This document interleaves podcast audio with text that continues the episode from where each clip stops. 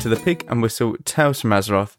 As always, here at the Pig and Whistle Inn in Stormwind, I go for a variety of subjects with regards to World of Warcraft.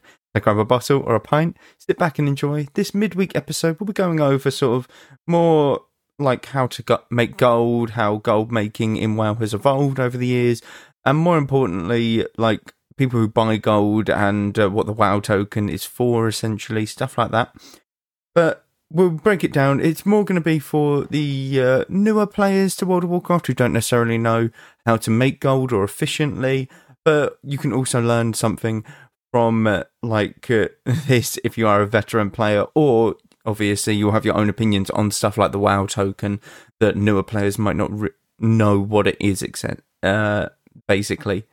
So, in terms of gold, gold in World of Warcraft is your currency. It's uh, the main thing that you need to buy gear off the auction house, buy spells, you know, multiple different things for it. But mainly it is to purchase gear or mounts, anything along that nature. That's kind of the main reason for doing it. Now, in Wrath of Lich King and in Classic, uh, gold, silver, and copper are very important to spending on spells because spells in Classic actually do cost quite a fair amount, and you do lose quite a bit of uh, of that currency um, just from training your spells like every couple levels. Now, there are multiple ways to make gold in World of Warcraft. The one that I always tend to go for is farming. Now, well, this isn't like you're going into a field and stuff. This is very much you farm uh, mobs, so you just kill NPCs. Now, depending on your class, you might be a lot more effective at this than others. I played a mage back in Classic, so I was very effective at doing this and it was just a nice way to turn off my brain whilst almost um, watching something else in the background.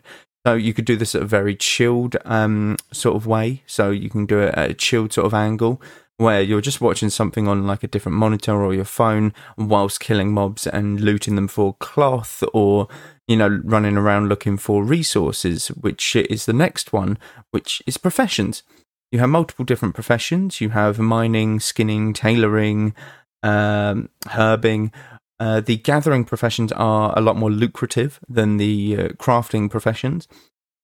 Um, the gathering professions are skinning, mining, and herbing. You can get multiple different things from these. You obviously get the ore from them, and then you can turn the ore into bars. You can get multiple gems if you're a miner.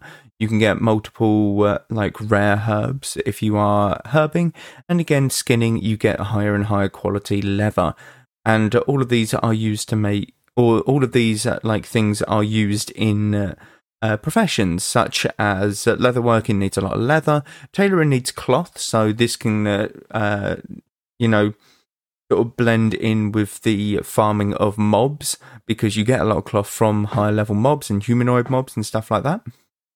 So your gathering and crafting professions are definitely a lucrative way of making gold uh, tailoring is very lucrative in classic, hardcore classic right now because it has the uh, uh, it has the use of making bags, and with characters constantly dying, bags are always in need. There's always a market for buying new like bags on the auction house. So tailoring at the moment in hardcore classic is the way that I've made my gold. Now, you can do stuff like alchemy and sell potions, such as petrification, uh, like flask, or flasks in general at higher end levels for those who are raiding currently in Hardcore Classic. All of these are very good. For herbing, you have stuff like Gromsblood, Dreamfoil, Black Lotuses that you can sell for a very good profit. And uh, professions are just a generally steady way to make gold.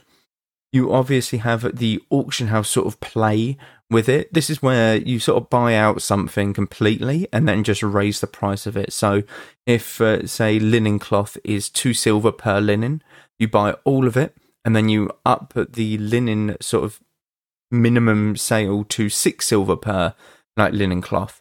And uh, people who very much are in demand of linen need to buy this because it is the lowest on the auction house. So you're making four silver profit for each linen cloth, and if you bought a hundred, you're making four gold sort of profit, which is really nice. But again, this comes with complications. Some people might just realize that this is way too much for linen cloth, or like any sort of uh, item that you deem uh, that you want to buy and try and play the market with, stuff like that. It has a lot of its um, disadvantage is being reliant on other people just buying your stuff. A lot of these methods are, but um, that one you're taking a gamble in order to make your gold, whereas the others are very much certified and you don't have to spend anything to make um, an extra profit, as it were. Now, people obviously think that the whole World of Warcraft revolves around gold. It, it somewhat does. In uh, retail, a lot of your enchants and uh, your gear need enchants to be competing at the highest level. This is uh, su- this is stuff like your weapon enchants, your chest enchants, your belt like clasp to give you more stamina, stuff like that.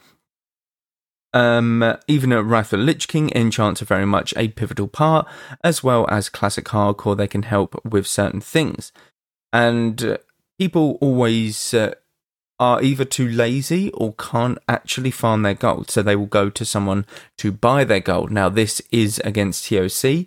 Uh, if you are exchanging real money to buy gold, this is against TOC, and uh, this is where people pay sixty pounds, sixty dollars, whatever your currency is, and get depends on the market rate and all of that stuff. But I would imagine like two hundred gold, something like that, in hardcore classic. It, it's really not worth it. Now, people complained about Wrath of Lich King. Wrath of Lich King, when the token was introduced, Wrath was in a very bad state. A lot of uh, bots, like a lot of um, essentially, yeah, bots. So accounts that were not manned by any human, but were literally just self-sustaining sort of AI. They just went around, killed mobs, put everything on the auction house, and made gold for that character. And then what they did, they sold that gold to people for IRL money, which is against TOC. So what Blizzard did essentially to kind of counteract this was put in the WoW token. Now, people see it as a massive cash grab from Blizzard. It's like, oh my god, they put the WoW token into Wrath. This is ridiculous. All they want is more money. It was uh, single handedly maybe one of the best things that they've ever done in Wrath. Now, this is a very controversial opinion uh, from me because a lot of people hate the WoW token. So many people hate the WoW token. It's absolutely unreal. I understand your frustration with it, buying game time or buying gold essentially, um, because you can buy the WoW token for IRL money and put it on the auction house to sell for gold. Isn't that against TOC? Kind of is. Is kind of um, what I've forgotten the like phrase for it. Um, but yeah, it, it, it kind of is from Blizzard's point of view. But with the introduction of that, it allowed people who had a lot of gold, which, by the way, in Wrath, loads of people are rich. I do have to say that loads of people have tens of thousands, hundreds of thousands, probably some people have a million and stuff gold. And the general market rate for stuff back when Wrath of the Lich King was out, if you had about 20,000 gold, you were deemed rich, like very rich. Um, and I think that has gone up to something like if you're at 200k, you're deemed pretty well off, essentially, in Wrath of the Lich King because everyone's gotten more effective at making gold. Uh, GDKPs are definitely a thing. But when the WoW token came out in Wrath, what it did was essentially people could just buy it and not have the fear of getting banned. Now, this meant that there were less bots in Wrath of the Lich King Classic. There still are bots, but I see nowhere near as much in Wrath Classic, which mm, actually healed it quite well. It's a massive, like, boost for Wrath of the Lich King, like just the players in general who enjoy Wrath a lot more than retail or hardcore WoW. So there's a lot less bots, which is one thing. People who actively have a lot of gold can buy this WoW token, and it allows them to not spend IRL money for game time. They can spend gold to get 30 days game time, which is huge. And that's what I've been like paying off my subscription with. I have been buying WoW tokens on the auction house for gold to pay for my WoW subscription.